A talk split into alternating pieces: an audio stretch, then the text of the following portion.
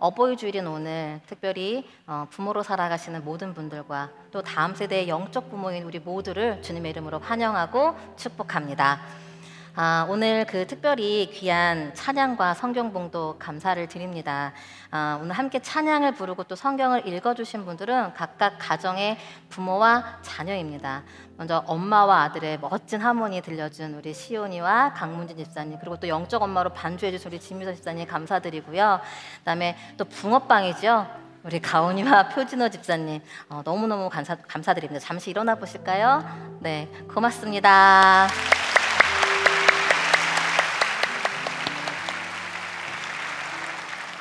광고 먼저 드리고 말씀 이어가겠습니다.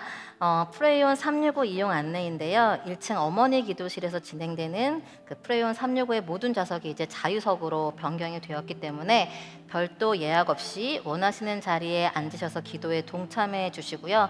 통성으로 소리 내어서 기도하기를 원하시는 분들은 2층 시온 성전을 이용해 주시면 되겠습니다. 2023년 단기 중보기도학교가 5월 23일 화요일 오전 10시 30분 중보기도의 기초와 이해라는 주제로 다니엘홀에서 진행이 됩니다. 기도에 관심 있으신 분들은 로비 부스와 홈페이지 그리고 QR 코드를 통해서 신청하시면 은혜의 시간이 될 것 같습니다. 많은 관심 부탁드립니다. 아, 그리고 다음 주 5월 21일 주일에는요 성남시 행사로 인해서 성남시청 주차장 이용이 자자가 된다고 해요. 저희가 매주 이렇게 쓰는 것에 또 감사를 느끼게 되는 거기도 한데요. 그래서 다음 주엔 좀 불편하지만 인근에 있는 그 주차장을 이용해 주시면 좋고 어떤 분이 이런 팁을 주더라고요. 홈플러스에서 장을 보면 어, 이용할 수 있을 거라고 말씀해 주셨습니다.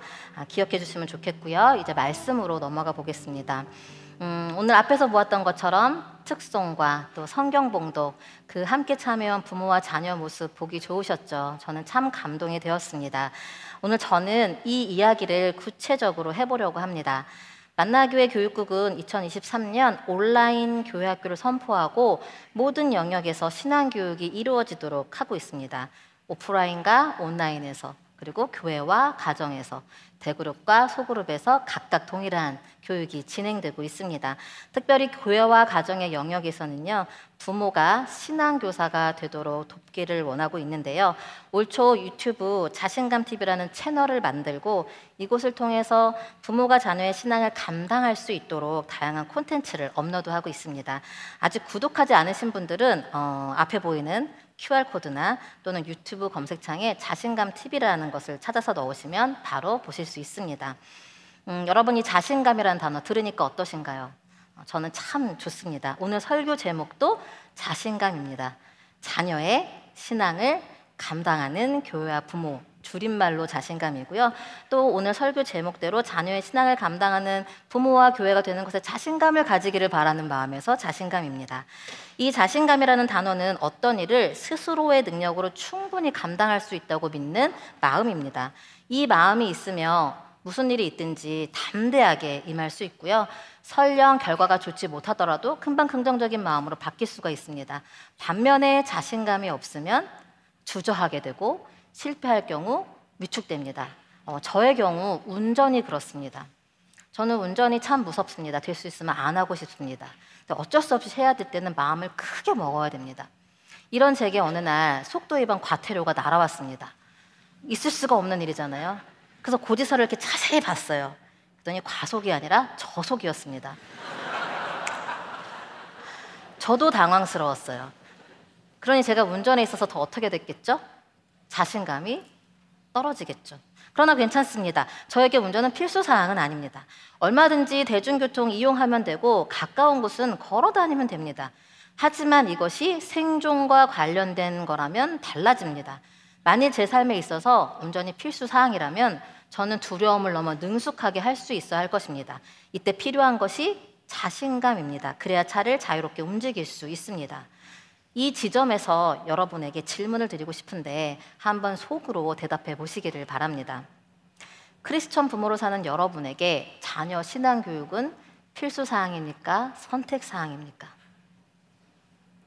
여러분에게 자녀의 구원의 문제는 어떻습니까? 앞에 이렇게 하하하 호호 웃었는데 이 질문에는 무거워지죠. 코로나19를 지나면서 부모인 우리가 깨달은 것이 있습니다. 그것은 자녀 신앙교육의 몫은 다른 사람이 해줄 수 없다는 사실입니다. 물론 코로나 전에는 교회가 해줄 수 있다고 생각했습니다. 그러나 코로나 기간을 지나면서 자녀와 함께하는 시간을 통해 우리가 진하게 느꼈던 것이 무엇이냐면 부모가 해주지 않으면 내 자녀의 신앙을 잃어버릴 수도 있겠구나, 놓칠 수도 있겠구나라는 것입니다. 그러므로 자녀 신앙 교육은 부모에게 필수 사항입니다.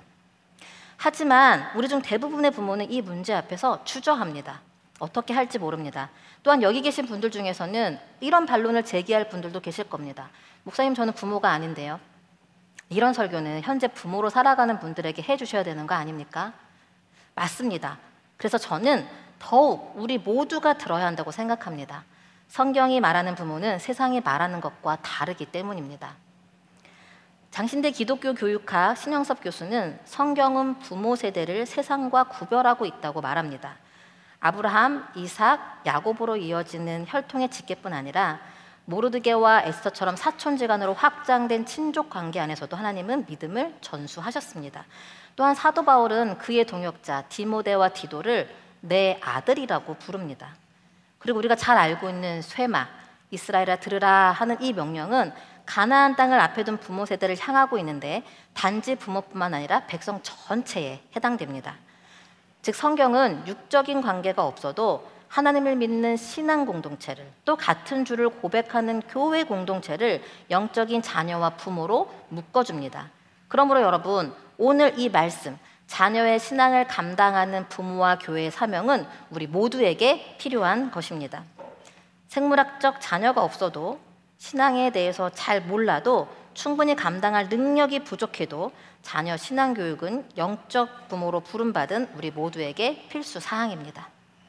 아, 무엇보다 우리는 이 일을 잘 할 수 있어요. 어떻게 확신하냐고요? 하나님은 가장 잘 할 수 있는 사람에게 당신의 일을 맡기기 때문입니다. 따라서 우리에게 필요한 것은 우리는 충분히 할 수 있다라는 마음, 자녀의 신앙을 감당하는 부모와 교회 될 수 있다라는 자신감입니다.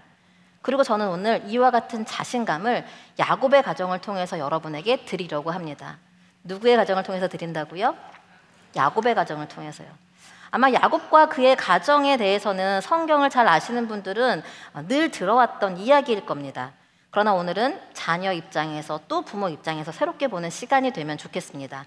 혹시 이 이야기를 처음 들어서 잘 모르겠는 분들이 계시다면 오늘 말씀 듣고 집에 돌아가셔서 구약 성경의 창세기를 읽으시면 훨씬 더 잘 이해가 될 것입니다. 그럼 구체적으로 살펴보겠습니다. 먼저 우리가 자녀의 신앙을 감당할 수 있는 첫 번째 자신감은요. 우리에게는 하나님을 믿는 믿음이 있다라는 데 있습니다. 야곱의 할아버지는 우리가 잘 아는 아브라함입니다. 그는 하나님의 부르심을 받고 본토 친척 아비집을 버리고 약속의 땅으로 나아갔습니다. 그가 받은 약속이 무엇이냐면 하나님께서 아브라함으로 큰 민족을 이루시고 복이 되게 하시어 땅의 모든 족속이 아브라함을 통해 복을 얻게 하시겠다는 거였습니다. 사실 하나님께서 이렇게 하시는 이유가 있습니다. 바로 아브라함을 통해 구원의 역사를 시작하기 위함입니다. 아브라함이 등장하는 창세기 12장 전, 그러니까 창세기 1장부터 11장까지에는 인류 전체의 역사가 나옵니다. 여기에는 우리가 알고 있는 하나님의 창조, 또 선악과를 먹게 됨으로 인한 타락, 노아 홍수, 바벨탑 이야기가 있습니다. 인간은 하나님의 형상대로 지어졌지만 죄를 거듭했고 그에 따라 심판도 반복되었습니다. 이 하나님은 죄인이 되어버린 사람에게 더 이상 소망이 없음을 보았습니다. 그래서 구원 프로젝트를 실행하셨는데 그 출발이 아브라함이었습니다.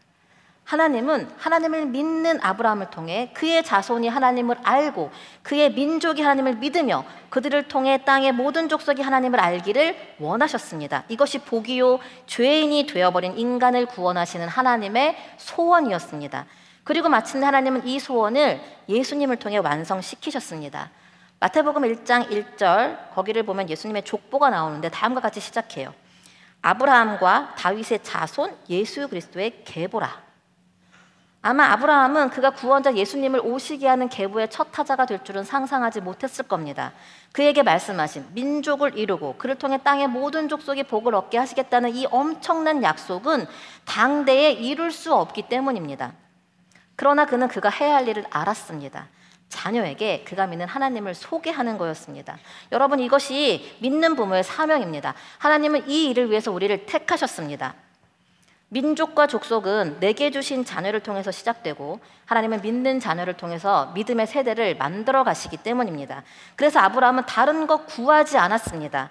하나님이 약속하신 일을 이룰 수 있도록 자녀를 구했고 그에게 하나님을 믿는 믿음을 전했습니다. 저는 성경을 읽을 때마다 이 부분이 신기한데요. 바로 모리아 산에서의 아버지 아브라함과 아들 이삭의 태도입니다. 그림을 보면요. 아버지는 아들을 향해 칼을 겨누고 있고 아들은 아버지의 칼을 받아들이고 있습니다. 그러나 이 모습은 정상적이진 않습니다. 어느 부모가 자녀에게 칼을 대겠으면 또 어떤 자녀가 그 부모 앞에서 가만히 있겠습니까? 사실 아브라함은 25년 만에 아들을 얻었습니다. 그러니 얼마나 그 아들이 귀했을까요? 하지만 하나님께서 그 소중한 아들을 번제로 바치라고 하십니다. 이 아브라함은 따지거나 고민하지 않습니다. 그는 지체하지 않고 말씀하신 다음날 아침 일찍 일어나서 아들과 함께 명하신 모리아 산으로 향했습니다. 가는 도중에 아들이 물어봅니다. 아버지, 불과 나무는 있는데 번제할 어린 양은 어디에 있나요? 아브라함이 대답합니다. 아들아, 번제할 어린 양은 하나님이 직접 준비하실 거란다. 그리고 나서 성경에 다음과 같이 기록이 되어 있어요. 창세기 22장 9절과 10절 말씀을 함께 읽겠습니다. 시작. 하나님이 그에게 일러 주신 곳에 이른지라 이에 아브라함이 그곳에 재단을 쌓고 나무를 버려 놓고 그의 아들 이삭을 결백하여 재단 나무 위에 놓고 손을 내밀어 칼을 잡고 그 아들을 잡으려 하니 잠시 우리가 아브라함의 아들 이삭이라고 한번 상상해 봅시다. 지금 아버지가 하는 모습을 보니 하나님이 직접 준비하시겠다는 그 번제할 어린 양은 자기 자신인 것 같습니다. 이삭은 아버지 아브라함이 백세 얻은 아들이었기 때문에 엄청난 사랑을 받았습니다. 그런데 그 아버지가 갑자기 변하더니 소나 양을 잡는 것처럼 자신을 대하고 있는 겁니다. 만일 우리가 이 상황에 있었다면 너무 놀라 소리도 지를 것이고 발버둥도 칠 것이고 산 아래로 도망쳤을지도 모릅니다. 성경학자들도 당시 이삭은 청소년기이기 때문에 충분히 그럴 수 있다고 말합니다. 그런데 이삭은 지금 가만히 있습니다. 아버지가 그를 묶어 재단 위에 올려놓고 칼을 내리치는 모든 상황을 받아들이고 있습니다. 어떻게 이럴 수 있을까요? 그는 아버지가 믿는 하나님을 알고 있기 때문입니다. 하나님이 자식을 번제로 바치라고 할 때는 이유가 있을 거라고 생각했습니다. 그는 하나님의 신실함을 믿었습니다. 그리고 그 믿음대로 하나님은 번제할 양을 따로 준비하셨습니다. 그런데 이 부분에서 궁금합니다. 어떻게 이삭은 칼날 앞에서도 하나님의 신실하심을 기대할 수 있었을까요? 도대체 이 하나님 누가 가르쳐 주었을까요? 한 사람밖에 없습니다. 누구죠? 아버지 아브라함입니다. 저는 이 부분을 묵상하면서 아브라함을 시험하셨던 하나님의 의도에는 이삭도 포함되어 있구나라는 것을 발견했습니다. 하나님은 이날 아브라함뿐만 아니라 그의 아들 이삭에게서도 하나님을 믿는 믿음을 보셨기 때문입니다. 신앙의 전수가 아버지에서 아들로 이어졌습니다. 이제 아브라함의 하나님은 아들 이삭의 하나님도 되었습니다. 아브라함은 하나님이 하시고자 하는 구원사의 첫 발을 잘 디뎠습니다. 시험에 통과한 겁니다. 그리고 이 일은 계속해서 이어져서 아브라함의 자손은 하나님의 백성 이스라엘이라는 민족을 이루었습니다. 사랑하는 여러분, 이 부분 부모에게서 자녀로 이어지는 신앙의 전수를 다음 세대의 영적 부모인 우리는 주목해서 보아야 합니다. 하나님이 아브라함을 택하신 데는 특별한 자격이 있어서가 아닙니다. 아브라함은 하나님을 믿었습니다. 그게 이유입니다. 아브라함이 등장하기 전 성경이 기록하고 있는 바벨탑 사건을 보면 믿음 없는 사람들로 가득합니다. 처음 사람 아담과 하와는 하나님처럼 되고 싶은 마음에 먹지 말란 선악과를 먹었습니다. 이후 사람들은 계속해서 하나님 자리를 넘보았습니다. 바벨탑을 쌓은 이유도 하늘 꼭대기까지 올라 하나님의 자리에 있기를 원하는 마음 때문이었습니다. 창세기 11장 4절을 보면 또 말하되 자 성읍과 탑을 건설하여 그 탑 꼭대기를 하늘에 닿게 하여 우리 이름을 내고 온 지면에 흩어짐을 면하자 하였더니 죄악된 사람들은 하나님을 인정하지 않았습니다. 오히려 그들 자신이 하나님이 되기를 원했습니다. 바로 이런 상황 속에서 하나님은 아브라함을 주목하여 보십니다. 그에게는 하나님을 믿는 믿음이 있었기 때문입니다. 그리고 정말 그는 그 믿음 때문에 자신을 찾아오신 하나님의 말씀을 따라 움직였습니다. 창세기 12장 1절과 4절 여호와께서 아브라함에게 이르시되 너는 너의 고향과 친척과 아버지의 집을 떠나 내가 내게 보여줄 땅으로 가라. 이에 아브라함이 여호와의 말씀을 따라갔고 당시의 사람들은 하나님을 인정하지 않는 불신자들이었는데 아브라함만은 하나님을 믿었습니다. 또한 그는 말씀하신 하나님을 따라 움직였습니다. 그리고 그의 자녀에게 자신이 믿는 하나님을 전해 주었습니다. 사랑하는 여러분, 아브라함은 거창한 거 하지 않았습니다. 그는 믿었고 믿음대로 행했고 그 믿음을 전해 주었을 뿐입니다. 그 결과는 하나님이 약속하신 대로 온 인류를 구원하는 예수 그리스도였습니다. 이런 이유에서 다음 세대의 부모로 살아가는 우리는 자신감을 가질 수 있습니다. 오늘도 우리는 하나님을 믿는 그 믿음 때문에 이 자리에서 예배하고 있기 때문입니다. 여러분, 우리에게는 믿음이 있습니다. 아멘? 그리고 우리에게는 자녀도 있습니다. 기억할 것은 하나님은 구원의 일을 포기하지 않으신다는 사실입니다. 때문에 내게 있는 믿음을 내 자녀에게 전수한다면 이것이야말로 하나님이 가장 기뻐하시는 일입니다. 요즘 우리는 담임 목사님을 통해서 다시 꿈꾸는 교회 시리즈를 듣고 있습니다. 매주 담임 목사님이 매력적인 교회가 되자, 성숙한 교회가 되자, 하나님 중심적인 교회가 되자 외치고 있습니다. 왜냐하면 우리가 느끼는 좌절감이 있기 때문입니다. 이 세대가 하나님을 모르고 하나님을 인정하지 않는 것 때문에 속상합니다. 교회 이미지가 현저히 낮아져 있고 크리스천이라고 불리는 일을 우리는 너무나 너무나 마음이 낮아져 있고 위축되어 있습니다. 통계를 보면 청소년 기독교 분포율이 3.8%로 미전도 종족에 해당하는 최악의 상태까지 왔습니다. 그러나 희망적인 건 부모인 우리에게 믿음이 있다는 사실입니다. 3.8%는 너무나 작은 숫자지만 아브람 때와 비교하면 결코 작지 않습니다.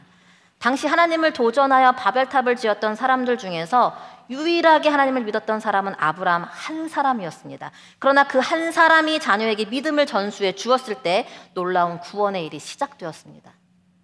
그러므로 여러분, 다음 세대의 신앙을 감당하는데 자신감을 가지십시오. 하나님은 오늘도 하나님을 믿는 믿음으로 이 자리에 앉아 있는 우리를 통해 구원의 일을 이루십니다.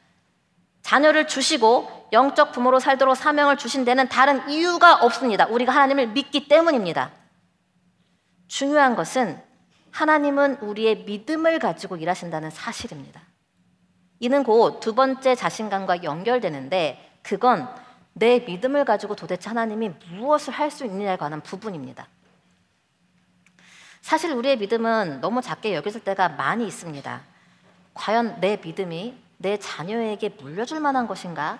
스스로에게 이렇게 묻는다면 부끄러울 때도 있습니다. 그러나 안심이 되는 것은 아브라함과 이삭은 우리와 별반 다르지 않았다는 사실입니다. 그들의 믿음 또한 완벽하진 않습니다. 하지만 그럼에도 불구하고 하나님은 불완전한 믿음일지라도 하나님을 인정한 부모를 통하여 그들의 자녀를 만나 주셨습니다. 여러분, 이것이 제가 드리려는 두 번째 자신감입니다. 즉, 우리가 자녀의 신앙을 감당하는 부모와 교회가 될 수 있는 것은 우리는 자녀들이 하나님을 만날 수 있는 환경이 되기 때문입니다. 오늘 본문의 주인공 야곱의 가정에 그렇습니다. 여기에서는 네 명의 이름을 기억하면 됩니다. 아버지 이삭, 어머니 리브가, 그리고 이들의 쌍둥이 자녀인 큰아들 에서와 작은아들 야곱. 이렇게 네 명의 등장인물들을 생각하면서 말씀을 따라오시면 되겠습니다. 야곱의 부모는 이삭과 리브가입니다. 오랜 시간 동안 이들은 아이가 없었고 간절히 기도했습니다. 20년 만에 한 번에 두 아들 에서와 야곱을 얻게 되지요. 두 형제는 태중에서부터 싸우기 시작했습니다. 이를 놓고 리브가가 기도할 때 하나님께서 하신 말씀은 두 민족이 있으며 큰 자가 어린 자를 섬기리라는 것이었습니다. 성경은 두 사람을 표현하기를 에서는 사냥꾼임으로 들 사람이 되었고 야곱은 조용한 사람이었으므로 장막에 거주했다고 합니다. 아마도 야곱은 집에 머무는 시간이 상대적으로 많았기 때문에 이는 곧 부모로부터 하나님에 대해 듣는 기회가 더 많았을 것 같습니다. 그래서였을까요? 야곱은 간발의 차이로 형이 되진 못했지만 장자의 명분을 귀하게 여겼습니다. 당시 근동사회에서 장자가 갖는 권리는 매우 소중한 것으로 장자는 아버지의 권위를 공식적으로 승계받습니다. 무엇보다 장자는 하나님의 축복을 아낌없이 받는 자리입니다. 그런데 법적인 장자였던 에서는 이 명분을 가볍게 여겼습니다. 어느 날 사냥을 마치고 돌아왔을 때 배고픔을 못 이긴 그는 동생 야곱이 제안한 죽 한 그릇에 장자의 명분을 팔아버렸습니다. 놀랍게도 일은 실제가 되었습니다. 시간이 흘러 아버지 이삭이 맏아들에게 축복하려고 에서를 찾았을 때 먼저 리브가가 야곱을 불러서 형 대신 축복을 받게 했던 겁니다. 쌍둥이였기 때문에 가능했고 결국 둘째였던 야곱이 장자의 축복을 받았습니다.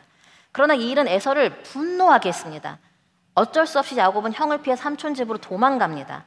오늘 성경 봉독 때 함께 읽은 부분이 이와 같은 배경에 있습니다. 잠시 여기서 야곱의 심정을 헤아려 볼까요? 형과 달리 장막에 머물기를 좋아했던 그가 지금 집에서 도망치고 있습니다. 한 번도 본 적 없는 삼촌 집으로 가는 그 걸음이 얼마나 무겁고 두려웠겠습니까? 이러한 결과는 그가 원했던 것이 아닙니다. 갑자기 모든 것이 억울해지지 않았을까요? 어릴 때부터 형만 좋아했던 아버지가 원망스럽고 굳이 형처럼 자신을 변장시켜서 축복을 받도록 부추겼던 엄마도 미워집니다. 큰 자가 어린 자를 섬기리라고 약속하셨던 하나님은 도대체 어디에 계신 건지 사방은 캄캄하고 들짐승의 소리는 무섭게 들리게 들립니다. 게다가 정신없이 달려오느라 극도로 피곤해진 몸으로 딱딱한 돌을 베개 삼아 누웠을 때 그의 눈에는, 눈에는 하염없이 눈물만 났을 겁니다. 그렇게 잠이 드는 야곱은 꿈에서 하나님을 만납니다. 그가 만난 하나님은 할아버지 아브라함의 하나님이시며 아버지 이삭의 하나님이시랍니다. 그 하나님께서 지금 누워 있는 땅을 야곱에게 주시겠답니다. 오래전 할아버지에게 약속하셨듯이 그의 자손을 통해 땅의 모든 족속이 복을 받게 하신다는 그 구원의 일을 야곱에게도 주시겠답니다. 무엇보다 하나님께서는 이 약속을 이루시기까지 야곱과 함께 해 주시겠답니다. 사랑하는 여러분, 지금 야곱은 할아버지와 아버지를 통해서 듣기만 했던 그 하나님을 직접 경험하고 있습니다. 그가 꿈에서 깨어나자마자 고백했던 것을 들어보십시오. 야곱이 잠에서 깨어 이르되 여호와께서 과연 여기 계시건을 내가 알지 못하였도다. 여호와 하나님께서 어디에 계신다고요? 여기에 계신다고요. 어려서부터 들었던 하나님이 이야기 속에만 존재하는 것이 아니라 지금도 살아서 역사에서 지금 나와 함께 계시다는 것을 야곱은 체험하고 있습니다. 이때부터 하나님은 야곱의 하나님이 되셨습니다. 저도 그랬습니다. 20대 중반까지 저는 저의 엄마의 하나님을 찾고 살았습니다. 무슨 일이 있으면 엄마가 기도해 보세요. 엄마 하나님이 뭐라고 하세요? 하며 엄마의 하나님을 의지했습니다. 그러나 인생의 중요한 결정을 앞둔 문제 앞에서 야곱처럼 홀로 있어야 하는 시간 속에서 저는 저의 하나님을 만났습니다. 그리고 그때부터 하나님은 저의 하나님이 되어 주셨습니다. 중요한 것은 성경은 야곱이 하나님을 만난 그 순간부터 그의 이야기를 중심으로 펼쳐진다는 사실입니다. 아브라함의 하나님, 이삭의 하나님은 이제 야곱의 하나님이 되셔서 일하시기 시작합니다. 여기서 또 궁금합니다. 어떻게 야곱은 그에게 말씀하시는 분이 하나님인 것을 알 수 있었을까? 꿈에서 나타나신 하나님이 과연 여호와인 것을 그는 어떻게 확신할 수 있었을까? 그것은 그의 부모가 날마다 보여주었기 때문일 겁니다. 아침에 일어날 때, 함께 식사할 때, 같이 다닐 때, 저녁에 누울 때 등 일상의 모든 순간에 하나님을 초대했기 때문입니다. 아마도 그의 가정에서 하나님을 빼면 아쉬웠을 거예요. 성경의 기록을 보면 야곱은 15살 때까지 그의 할아버지와도 함께 지낸 것을 알 수 있는데 노년의 아브라함으로부터 그가 듣는 것은 하나님의 약속과 그것을 이루어 가시는 전능자의 이야기로 가득했을 겁니다. 앞서 나눴던 모리아산의 이야기를 비롯해서 그의 부모인 이삭과 리브가의 만남을 위해서 기도하고 힘썼던 일들, 또 할아버지가 죽고 나서 아버지 이삭이 하나님의 약속을 따라 그 땅을 지키며 우물을 팠던 일들, 그리고 그 땅의 지도자가 이삭에 먼저 손 내밀어 화친을 맺자고 한 것을 야곱은 직접 듣고 보았습니다. 그의 가정에 행하신 하나님의 일은 너무나 너무나 신이 납니다. 이에 반해 그의 부모는 연약합니다. 어릴 때부터 아버지는 형을, 어머니는 야곱을 편애했습니다. 유약한 아버지는 어머니를 동생이라고 속이기도 했습니다. 뿐만 아니라 그 아버지는 하나님의 약속에도 불구하고 에서를 축복하려고 했습니다. 사냥꾼이었던 그의 음식에 탐닉해서 말입니다. 또 어머니는 어떻습니까? 하나님의 약속이라는 이유로 남편을 속이면서까지 야곱을 축복받게 했습니다. 어떻게 보면 콩가루 집안입니다. 그러나 그 가정의 주인은 항상 하나님이셨습니다. 비록 온전한 부모는 아니지만 완전하신 하나님을 붙들고 살았기에 야곱은 그에게 찾아오시는 하나님을 단번에 알아챘던 겁니다. 저도 그랬습니다. 아마 저는 모태 신앙이 아니었다면 하나님을 믿을 수 있었을까 생각해 보기도 합니다. 의심 많고 논리적이지 않으면 듣지 않으려고 하는데 하나님이라는 이 신비를 어떻게 이해할 수 있을까요? 지금도 또렷한 것은 교회 1인실 골방의 기도실에서 저를 만나주신 하나님에 관한 기억입니다. 그 하나님은 저의 엄마의 하나님이면서 동시에 제 하나님이 되어 주셨습니다. 이걸 어떻게 이론적으로 설명할 수 있을까요? 그러나 한 가지 확실한 것은 20년 이상을 지속해서 하나님에 대해서 이야기해 준 교회와 부모가 있었다는 것입니다. 주일이면 가족이 함께 교회 가서 예배드리고 성장하는 모든 과정을 축복해 주시고 기쁠 때 하나님께 감사하고 슬플 때 하나님께 엎드려 울고 교회에서 베푸는 모든 시간들에 참여하며 신앙 공동체를 경험하게 해주었기에 제 마음속에 새겨진 건 하나님이었습니다. 그러니 하나님이 찾아올 때 단번에 알아볼 수 있었던 겁니다. 야곱도 그러지 않았을까요? 그렇기 때문에 하나님을 믿는 부모가 그 믿음의 대상이신 하나님을 중심으로 사는 것은 우리의 자녀가 하나님을 만날 수 있는 환경이 됩니다. 우리는 우리의 작은 믿음으로 무엇을 할 수 있을까 의심하지만 하나님은 그 믿음을 통해서 우리의 자녀들을 만나 주십니다. 그러므로 혹시 믿음에서 멀어진 자녀로 염려하고 있는 분들이 계시다면 이제 그 염려를 기대로 바꾸십시오. 믿음의 부모가 있는 한 그들은 하나님을 만날 것이고 자신의 하나님을 고백하며 살아가는 믿음의 주인공이 될 것입니다. 이런 이유에서 우리는 다음 세대 신앙을 감당하는데 자신감을 가질 수 있습니다. 우리가 할 일은 우리의 자녀가 하나님을 만날 수 있도록 끝까지 영적인 환경이 되는 일입니다. 그럴 때 우리는 작은 믿음이지만 크신 하나님이 일하시는 것을 보게 될 거고 이는 곧 마지막 자신감과도 연결됩니다. 바로 우리에게는 자녀를 축복하는 권세가 있다는 것입니다. 무엇이 있다고요? 자녀를 축복하는 권세가 있다고요. 이것이 자녀의 신앙을 감당할 수 있는 세 번째 이유입니다.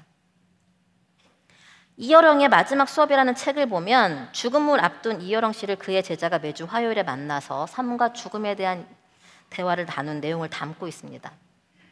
이 책은 다양한 주제를 다루고 있는데 무엇보다 이 시대의 지성을 대표하는 분이 다가오는 죽음을 옆에 두고 들려주기에 그 울림이 깊습니다. 어느 날 제자가 이런 질문을 해요. 선생님, 럭셔리한 삶이 뭘까요? 질문에 대한 이혜영 씨의 답이 제게는 오래도록 남았습니다. 책에서 그는 말하기를 자신은 소유로 럭셔리를 판단하지 않는다고 합니다. 오히려 가장 부유한 삶은 이야기가 있는 삶으로 스토리텔링을 얼마나 갖고 있느냐가 그 사람의 럭셔리라는 겁니다. 즉 똑같은 시간을 살아도 이야기거리가 없는 사람은 산 게 아니라는 거지요. 스토리텔링이 럭셔리한 인생을 만든답니다. 예를 들어서 할인해서 싸게 산 다이아몬드와 첫 아이를 낳았을 때 남편이 선물해준 루비 반지 중 어느 것이 더 럭셔리한지는 말하지 않아도 압니다. 또 남들이 보기엔 철진한 구식 스카프라도 그것을 물려준 분이 어머니라면 달라지지요. 이 세상에서 단 하나뿐인 귀한 것이기 때문입니다. 그러면서 그의 답이 이어지는데 다음과 같이 말합니다. 우리는 겉으로 번쩍거리는 걸 럭셔리하다고 착각하지만 내면의 빛은 그렇게 번쩍거리지 않아. 거꾸로 빛을 감추고 있지. 스토리텔링에는 광택이 없다네. 하지만 그 자체가 고유한 금광이지. 스토리텔링, 인생에 담겨 있는 이야기. 그것이 우리의 삶을 부유케 한다는 말 저는 너무 동의합니다. 눈에 보이는 광택은 없지만 그 자체가 고유한 금강이라는 거 정말 맞는 말입니다. 믿음의 부모들이 그랬기 때문입니다. 그들은 불완전한 믿음이지만 자신에게 주어진 인생을 하나님과 함께 걸으려고 애썼습니다. 그래서 그들의 삶에는 하나님 이야기가 있습니다. 부모에게 자녀를 축복할 수 있는 권세가 있다는 것은 그들의 삶에 하나님이 담겨 있기 때문입니다. 이왕에 시작한 야곱의 이야기를 조금 더 해보겠습니다. 그의 삶은 엄청난 스토리텔링으로 가득합니다. 형을 피해 삼촌 집으로 도망가던 중 그는 살아계신 하나님을 만났습니다. 그러나 그의 인생이 순탄하진 않았습니다. 잠시 머물다 금방 돌아갈 줄 알았던 삼촌 집에서 20년을 살게 되었고 그곳에서 12명의 아들을 얻은 아버지가 되었습니다. 외가 쪽 집안의 내력, 속이는 DNA는 삼촌으로부터 이용당하기도 했지만 하나님의 도우심으로 야곱은 풍성함을 이루었고 마침내 형에게로 돌아갈 결심을 합니다. 그러나 야곱의 마음은 두려움으로 가득했습니다. 어떻게 형의 얼굴을 볼 수 있을까 하며 지난날 형을 속여 축복을 가로챘던 일에 대해 용서를 구하는 과정은 너무나 너무나 힘이 들었습니다. 그러나 하나님은 약속하신 대로 야곱과 함께 하셨고 형제는 화해를 이루었습니다. 그렇게 야곱은 아버지가 있는 집에 다시 왔고 그의 이야기는 열두 아들 중에서 열한 번째 아들은 요셉에게로 이어집니다. 안타깝게도 인간 부모의 불완전함은 그대로 유전되어서 이삭과 리브가가 각각 에서와 야곱을 편애했듯이 야곱은 아들들 중에서 요셉을 특별히 사랑했습니다. 그러나 이것은 형제 간의 갈등을 가져왔고 형들은 요셉을 애굽에 팔아버립니다. 이 사실을 몰랐던 야곱은 사랑하는 아들을 잃어버린 슬픔으로 수년간 살았습니다. 놀라운 것은요, 이 모든 것을 하나님은 선으로 바꾸셨다는 사실입니다. 믿음의 사람들에게 있는 특권은 그들의 삶에 개입하시는 하나님의 은혜입니다. 죽은 줄로만 알았던 요셉이 어떻게 되었습니까? 애굽의 총리가 되어 당시 고대 근동 지역에 있던 흉년을 해결합니다. 이 일은 요셉 당사자도 그리고 그를 팔아버린 형들도 상상하지 못했던 일입니다. 그러나 하나님 안에서 이들은 은혜로 바뀌게 됩니다. 편애하는 아버지 때문에 힘들어했던 형들은 갈등했던 형들은 아버지는 물론이거니와 형제들 한 명한 한 명을 소중히 여기게 되었습니다. 또한 요셉은 형들이 행했던 악을 하나님께서 선하게 바꾸셨다 말함으로 그들을 용서합니다. 이 모든 것을 나중에 듣게 된 야곱은 얼마나 충격적이었을까요? 그의 삶은 자녀로 살 때나 부모로 살 때나 엄청났습니다. 그가 애굽 왕을 만날 때 나는 험악한 세월을 보냈노라고 말하는 것이 이해가 되기도 합니다. 그러나 험악한 인생을 살아간 야곱의 삶에 하나님은 항상 함께 하셨습니다. 집에서 도망쳐 나올 때도 다시 형에게 돌아갈 때도 죽은 줄만 알았던 아들 요셉을 찾아 애굽에 내려갈 때도 야곱은 늘 하나님의 음성을 듣습니다. 그분의 인도하신 가운데 그의 삶이 있습니다. 무엇보다 이 모습을 그의 자녀들이 지켜보았습니다. 창세기 49장에는 야곱이 그의 아들들을 축복하는 장면이 나옵니다. 1절이 이렇게 시작합니다. 야곱이 그 아들들을 불러 이르되 너희는 모이라 너희가 후일에 당할 일을 내가 너희에게 이르리라. 그리고 28절은 이렇게 기록하고 있습니다. 이들은 이스라엘의 열두 지파라 이와 같이 그들의 아버지가 그들에게 말하고 그들에게 축복하였으니 곧 그들 각 사람의 분량대로 축복하였더라. 저는 야곱의 삶에서 이 부분이 가장 인상적입니다. 죽음을 앞둔 야곱이 아들들을 축복하는데 아버지가 모이라 하니까 모입니다. 그리고 한 사람 한 사람 이름을 불러가면서 그들의 삶에 대해 예언을 합니다. 어떤 자녀는 희망적이고 어떤 자녀는 좀 조금 생각하게 됩니다. 놀라운 것은 이러한 아버지의 말씀에 그들이 귀를 기울인다는 사실입니다. 서로 비교하지 않습니다. 왜 나는 형만큼, 나는 왜 동생만큼 축복해주지 않냐고 따지지도 않습니다. 그저 아버지가 말한 대로 되리라고 고개를 끄덕입니다. 이런 일이 어떻게 가능할까요? 아버지 야곱이 훌륭해서일까요? 존경스러워서일까요? 그러기에는 창세기에 보여진 야곱의 연약함은 상당히 많습니다. 그럼 무엇일까요? 그의 삶에 하나님이 계시기 때문입니다. 수많은 단점이 있어도 야곱은 하나님을 붙들고 살았기 때문입니다. 그의 인생은 하나님 이야기로 가득한 금광이었습니다. 그러니 이런 아버지가 축복하는 것은 곧 하나님의 축복입니다. 어떻게 이 축복을 거부할 수 있었겠습니까? 재작년 겨울에 저희 엄마는 코로나로 중환자실에 계셨습니다. 그때는 델타 바이러스로 치사율이 높았던 때였는데 이 폐를 공격하여 숨을 쉴 수 없게 하는 코로나는 상당히 무서웠습니다.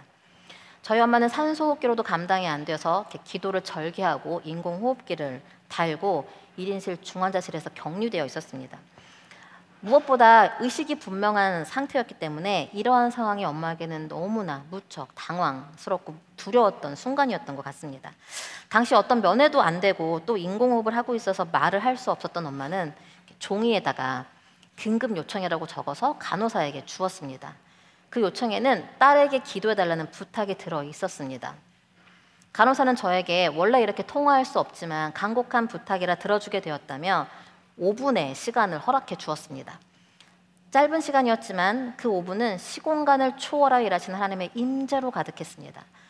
말을 할 수 없는 엄마는 신음소리로 연신 아멘을 고백했고 SOS를 외칠 수밖에 없었던 엄마를 생각하니 저는 간절해질 수밖에 없었습니다. 나중에 엄마에게 이때의 상황을 들어보니 생사를 오가는 위급한 상태였고 혼자로는 힘이 들어 중보 기도를 요청했었다고 합니다.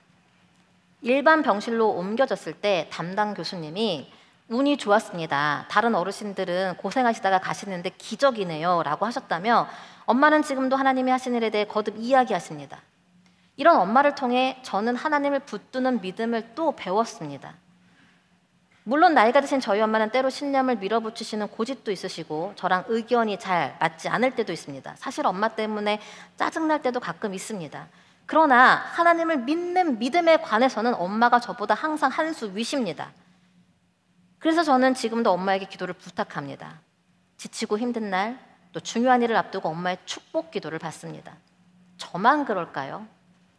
여기에 앉아 있는 우리 중 대부분은 부모님의 삶에 개입하신 하나님의 은혜 때문에 믿음의 선배들의 함께하신 하나님의 역사 때문에 이 자리에 있다는 것을 부인할 수 없을 겁니다. 저희 엄마를 비롯하여 믿음의 사람에게는 그들의 삶에 함께하신 하나님 이야기가 가득하기 때문입니다. 이는 진실로 부유한 삶을 사는 것이요 믿음의 금광을 소유한 것입니다. 그래서 우리는 그분들의 축복에 머리를 숙일 수 있는 겁니다. 그리고 우리 자신도 그들과 같아지기를 기대합니다. 번쩍거리는 눈에 보이는 럭셔리한 것들은 주지 못해도 우리 삶에 함께 하신 하나님의 이야기는 남겨주기를 바라면서 말입니다. 그러므로 여러분, 다음 세대의 신앙을 감당하는 데 자신감을 가지십시오. 우리에게는 이들을 축복하는 권세가 있습니다. 아멘. 그러나 혹시 우리 가정은 온전치 못한데 깨어지고 상했는데 하시며 위축되어 있는 분들이 계시다면 험악한 인생을 살아간 야곱을 보십시오. 그의 삶은 치열했고 고달팠고 힘들었습니다. 우리도 그렇습니다. 우리가 살아가는 인생은 원래 힘이 듭니다. 세상은 쉬운 인생을 소망하지만 성경은 그렇지 않다고 말합니다. 수고해야 땀을 흘려야 하는 것이 인생입니다. 그런데 그 인생에 하나님이 함께 하십니다. 믿는 자의 특권은 험악한 인생에 개입하시는 하나님을 경험하는 겁니다. 험악한 인생에 개입하시는 하나님을 경험하는 것이 믿는 자의 특권입니다. 나는 연약하지만 하나님의 은혜로 살아가는 것, 이것이 우리의 이야기고 무엇보다 우리의 다음 세대가 지켜보고 있습니다. 그리고 기대합니다. 엄마, 아빠를 보니 하나님이 함께 하시는구나. 교회 어른들을 보니 우리 선생님을 보니 하나님이 살아계시는구나. 내 삶에도 그분이 함께 하시겠구나. 여러분, 이것이 축복입니다. 그리고 지금 그 축복을 이루어가고 있습니다. 하나님은 이 자리에 사람을 예배하는 부모와 교회를 통해 자녀 세대를 축복하고 계시기 때문입니다. 그러므로 여러분, 자녀의 신앙을 감당하는 일 우리는 충분히 할 수 있습니다. 왜냐하면 우리가 하나님을 믿기 때문입니다. 하나님 우리를 환경 삼아 자녀들을 만나 주시기 때문입니다. 무엇보다 우리의 삶 속에서 일하심으로 자녀들을 축복해 주시기 때문입니다. 그러니 여러분 힘을 내보지 않겠습니까? 믿는 우리는 자녀의 신앙을 충분히 감당할 수 있습니다. 이러한 자신감이 저와 여러분에게 가득하여 우리의 가정과 교회에 신앙의 전수가 일어나기를 주님 이름으로 간절히 축원합니다. 아멘. 자, 이제 말씀을 기억하면서 함께 결단하기를 원하는데요. 교회여 일어나라는 찬양을 같이 부를 겁니다. 어, 이 찬양의 가사를 보면 교회여 일어나라, 부모여 일어나라, 두려움과 실패 내려놓고 우리를 부르신 삶의 자리에서 일어나라 선포하고 있습니다. 우리가 일어날 때, 우리가 자신감을 가질 때 하늘 아버지께서 일하실 겁니다. 그분의 능력 안에서 자녀들이 하나님을 보게 될 것입니다. 그분의 사랑 안에서 다음 세대가 하나님을 믿는 일이 일어날 것입니다. 우리 이 시간 이러한 자신감을 가지고 함께 찬양하며 나아가겠습니다.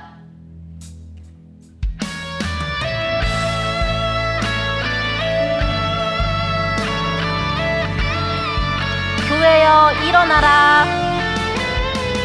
교회여 일어나라. 주께서 우리를 부르십니다. 주께서 부르시니 두려움 과 실패 내려놓고 교회여 일어나라 부모여 일어나라. 부모여 일어나라 주께서 보내시니 우릴 부르신 삶의 자리에서 부모여 일어나라 우린 세상의 우린 빛입니다. 세상의 빛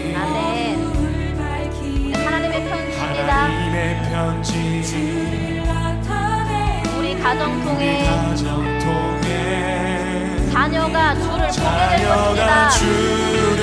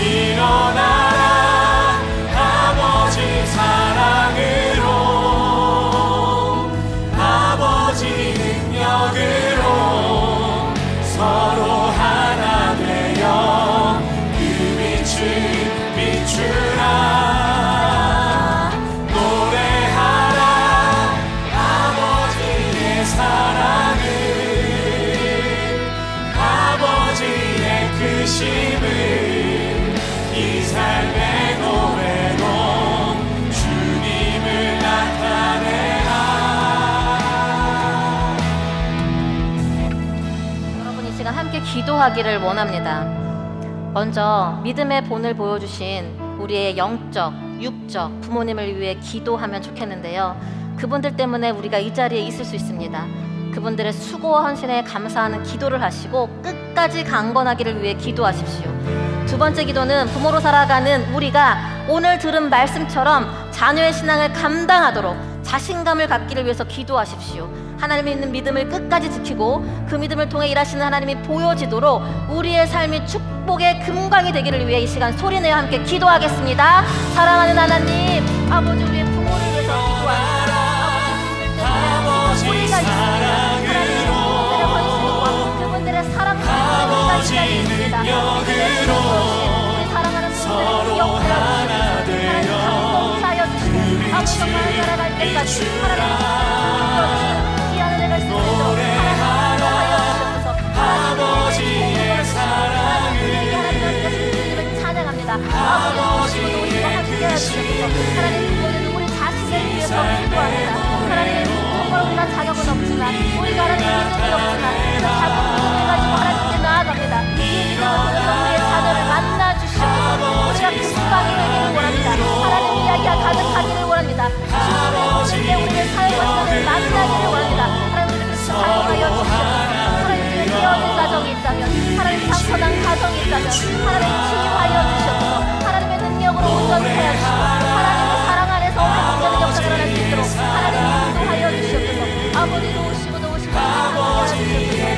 주시옵소서 하나님 함께 하여 주시옵소서 아버지도 오시고 도우시고 하나님 인도하여 주시옵소서 아멘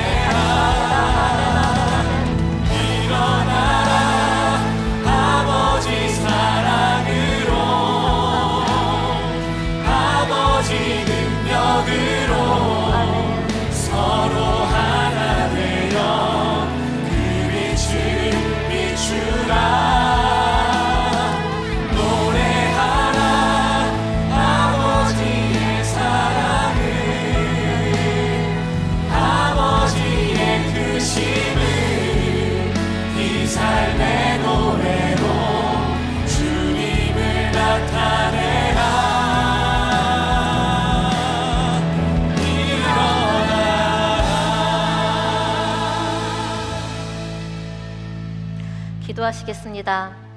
사랑하는 하나님, 이 시간 말씀으로 우리를 일깨워 주사 자녀의 신앙을 감당할 자신감을 주시니 감사를 드립니다. 우리에게 하나님을 믿는 믿음을 주시고 우리를 환경 삼아 자녀를 만나 주시며 무엇보다 자녀를 축복할 권세를 주신 주님을 찬양합니다. 이 자신감으로 주님께 나아가오니 완전하신 하나님 우리를 붙잡아 주시고 날마다 은혜로 개입하여 주셔서 우리의 삶이 주님의 이야기로 가득한 금강이 되게 하옵소서. 그리하여 다음 세대 자녀의 입에서 부모의 하나님을 나의 하나님으로 고백하는 신앙의 전수가 일어나게 하여 주시옵소서. 하나님이 가장 기뻐하시는 구원의 역사가 있게 하여 주시옵소서. 특별히 믿음의 본을 보여주신 우리의 부모님들과 신앙의 선배들을 기억하여 주사 강건케 하옵시고 깨어지고 상한 가정들이 있다면 성령님 치유하여 주사 회복의 은혜로 충만케 하여 주시옵소서 이 시간 귀한 예물을 드립니다 주님 나라 위에 아름답게 쓰이게 하시며 모든 것의 주인이 하나님이심을 고백하는 자들에게 보여주시는 풍성한 은총으로 우리 모두가 감사하게 하옵소서 지금은 우리 주 예수 그리스도의 은혜와 하나님 아버지의 크신 사랑과 성령님의 동행하심이 자녀의 신앙을 감당하기를 결단하는 만나의 부모와 성도와 그 가정 가운데 지금부터 영원까지 함께 하시기를 간절히 축원합니다. 아멘.